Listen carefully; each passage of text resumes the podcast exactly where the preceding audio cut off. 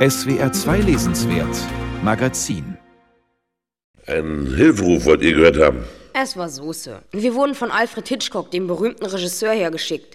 Er sagte, sie vermissen ihren Papagei und die Polizei wolle ihnen bei der Suche nicht helfen. Wir sind Detektive und bereit, sie bei der Wiederbeschaffung ihres gefiederten Hausgenossen zu unterstützen.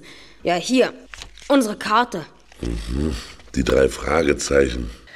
Ja, die drei Fragezeichen. Ich war selbst großer Fan als Kind, hatte viele Bücher und vor allem auch die Hörspielkassetten. Absoluter Kult bis heute, nicht nur wegen der drei Sprecher, die den Detektiven Justus Jonas, Peter Shaw und Bob Andrews seit über 40 Jahren ihre Stimmen leihen. Kult sind die drei Fragezeichen auch, weil das Design der Cover so einprägsam und besonders war. Ich vermute, Sie erinnern sich alle an die weiße Schrift auf schwarzem Grund, die drei Fragezeichen in weiß, rot, blau und die wirklich knallig bunten Bilder, die immer ein zentrales Motiv aus der jeweiligen Geschichte zeigten. Den Superpapagei zum Beispiel, um den es gerade im Ausschnitt ging, das Gespensterschloss oder den unheimlichen Drachen. Hinter diesen Covern steckt eine wirklich große Malerin und Grafikerin, nämlich Eiga Rasch. Geboren 1941 in Stuttgart und 2009 gestorben. Gerade ist ihr eine Ausstellung auf der Burg Wissem in Troisdorf gewidmet und es gibt jetzt auch einen umfassenden Katalog zu ihrem Werk im Schatten des Ruhms. Den hat Matthias Bogutski herausgegeben. Er verwaltet den Nachlass von Eiger Rasch. Ich freue mich, dass er jetzt bei uns im Lesenswert Magazin zu Gast ist. Guten Tag, Herr Bogutski. Guten Tag, Frau Höfer. Vielen Dank für die Einladung.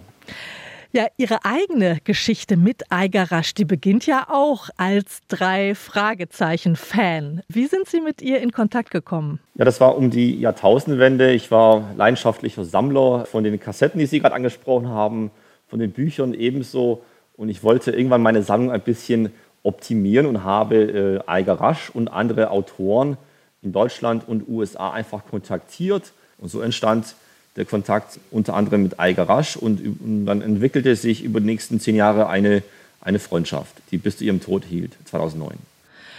Und äh, wie kam es nun am Anfang der Karriere von Eiger Rasch zu dieser sehr speziellen Covergestaltung der drei Fragezeichenbände? Das war ja ungewöhnlich damals. Allein schon die Farbe schwarz, denke ich mir, war irgendwie seltsam für Kinderbücher. Nicht nur seltsam, es, es war ein Novum, aber sie wollte diesen Schritt gehen. Man könnte noch ebenso ergänzen, dass überhaupt eine weibliche Künstlerin quasi äh, und nicht ein männlicher Grafiker für eine primär Jungserie illustriert. Auch das war schon bereits ungewöhnlich in den Ende der 60er Jahre. Aber sie hat damals mit der Lektorin Irmela Brender einfach jemanden an ihrer Seite gehabt, die auch den Lektoratschef, der zu Beginn tatsächlich skeptisch war, überzeugen können. Und der Erfolg gab ihr recht. Sie haben es ja gesagt, ihm, ihm zu Beginn, nicht nur das schwarze Design, sondern auch diese knalligen Farben, auch die besondere Schriftart und vor allem, was ihr als Künstlerin wichtig war, dass jedes Buch, jede Folge und später auch jedes Hörspiel immer das gleiche Layout hatte. Denn sie wollte ein Layout entwerfen primär. Danach hat sie quasi dann einzelne Bilder eingebaut. Aber ihr war das Layout stets wichtiger bei jeder Serie, auch bei den drei Fragezeichen. Und dieses Layout ist es tatsächlich nicht besonders die Bilder, die auch wunderschön sind, sondern das Layout ist eigentlich das ganz Besondere, was sie auszeichnete auch. Das heißt auch äh, Schrifttypen und sowas, das war ja alles sehr wichtig. Komplett. Also äh, fing an über die Buchstabengröße, über die Buchstabenfarbe, über die Abstände der Buchstaben. Helvetica war eine ihrer Lieblingsschriftarten, die sie auch verwenden wollte. Und sie war absolut äh, begeisterter Illustrator und freute sich über Aufträge, wenn das ganze Layout an sie herangegangen worden ist. Und manchmal gab es auch Aufträge, da durfte sie nur vielleicht ein paar Vignetten zeichnen oder nur ein paar Innenillustrationen oder nur das Cover. Das hat sie auch gern genommen, aber tendenziell war ihr größter Wunsch, äh, von A bis Z das ganze Buch zu designen. Die ähm, Illustrationen zu den drei Fragezeichen, die stehen jetzt auch im Mittelpunkt äh, in der aktuellen Ausstellung auf Burg Wissem im Bilderbuchmuseum in Trostorf. Was ist da zum Beispiel zu sehen? Zu sehen ist im Prinzip Originalwerke, die ja schon über 50 Jahre zum Teil auf dem Buckel haben, Skizzen und Zeichnungen zu diversen Folgen. Die Ausstellung heißt ja die drei Fragezeichen, Eigerasch und das Abenteuer auf Burg Wissem, was ja auch impliziert, dass auch äh, andere drei Fragezeichen-Künstler aus dem In- und Ausland aus meiner Sammlung dort gezeigt werden. Und ebenso auch, was mir persönlich als, als Verwalter ihres künstlerischen Nachlasses am wichtigsten ist, auch die Illustrationen aus den 60er, 70ern, die nicht so berühmt sind wie die drei Fragezeichen, aber äh, grafisch und kunsthistorisch ihren Platz haben und auch wunderschön sind. Und dann gibt es in dem Museum ein wunderschönes äh, Kaminzimmer mit einzelnen Bildern dazu. Und von daher kommen die Fans der drei Fragezeichen, aber auch Fans von Kinderbuchillustrationen dort im Museum, im Bilderbuchmuseum auf ihren Genuss. Die ähm, drei Fragezeichen-Cover sind wohl am bekanntesten geworden, aber das Werk von Algarasch umfasst weit mehr als das. Sie hat dann über 600 Büchern mitgewirkt, habe ich bei Ihnen gelesen. Über 5000 Illustrationen hat sie hinterlassen. Also ich muss sagen, als ich mir diesen Katalog angesehen habe, den Sie rausgegeben haben, das war für mich eine ganz wunderbare Reise zurück in meine eigene Kindheit, in die 70er und 80er Jahre. Mir ist da erst aufgefallen, wie viele Bücher mit Illustrationen von Algarasch ich damals in der Hand gehabt haben muss, ohne diesen Namen zu kennen.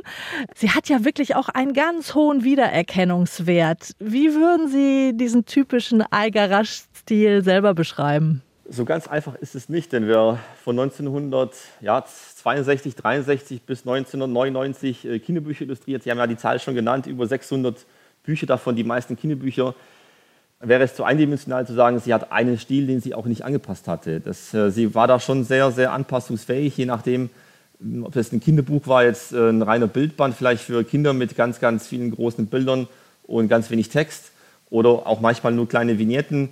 Mal waren es dann Aquarellfarben, mal waren es dann äh, ganz andere Techniken. Also den Stil so kann man natürlich jetzt nicht äh, sagen. Bei den Fragezeichen ist es einfach. Da sind die Bilder sehr farbenstark und sehr plakativ und sehr einfach gehalten und vor allem die Protagonisten sind nicht zu sehen.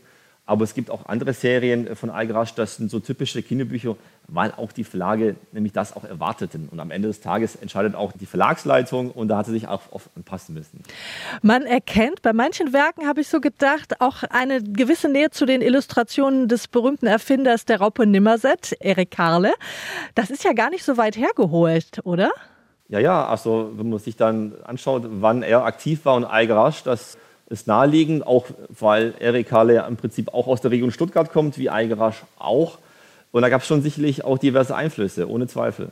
Ihre Mutter war ja auch schon eine sehr große, bedeutende Grafikerin und Malerin, oder? Sie war prima Malerin, aber hat auch natürlich Illustrationen gemalt, vor allem Mädchenliteratur. Deshalb waren auch die allerersten Verlage, die Eigerasch in ihrem Portfolio hatte, auch die Verlage der Mutter. Und äh, bereits ihr Großvater war bereits Maler, der auch davon leben konnte. Also es war eine reine künstlerische Familie. Viele, quasi ihr Vater, ihr Bruder, aber auch ihr Onkel waren als Architekten. Also eine unfassbar kreative Familie, die Familie Rasch, muss man auch so konstatieren.